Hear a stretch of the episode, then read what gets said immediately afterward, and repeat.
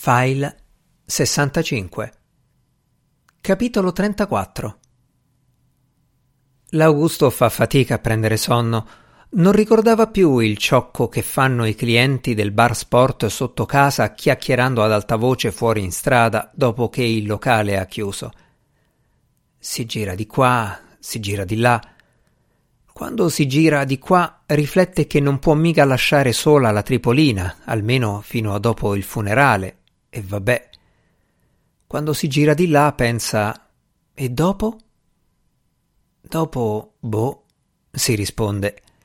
Si mette una mano in mezzo alle gambe, magari così poi gli viene sonno, ma ci trova un fagiolino che non ne vuole sapere.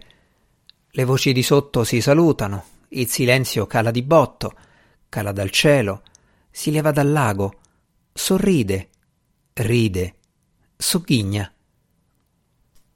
Padrone si accomoda nella stanza, gli dice E adesso? E dopo?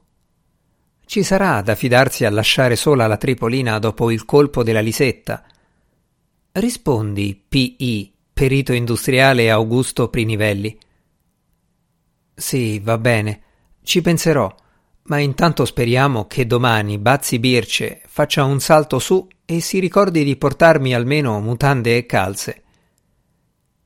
I gatti affamati dal cortile di sotto miagolano. Il silenzio si macchia un po'.